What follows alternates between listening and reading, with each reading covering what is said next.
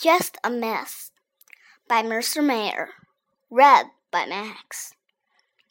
Today I couldn't find my baseball mitt. I looked in my treehouse. I looked under the back steps. I asked Mom if she had seen it. She said I should try my room. I never thought to look there. What a mess! Mom said it was time to clean my room, so I asked her to help.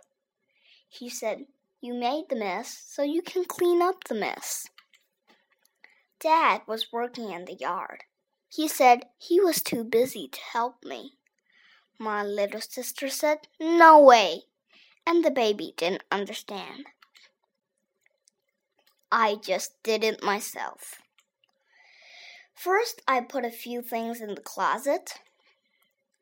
I put my clothes in the drawers. I straightened up my games. I shut the lid to my toy box and put away my books. The rest of the mess could fit under my bed, so I put it there.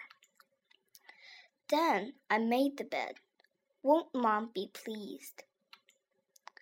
I thought I might wash the floor. But Mom said, No! So I just vacuumed instead. Everything was just about perfect. Then I noticed that my pillow was missing.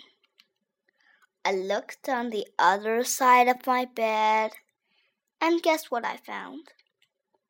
My baseball mitt.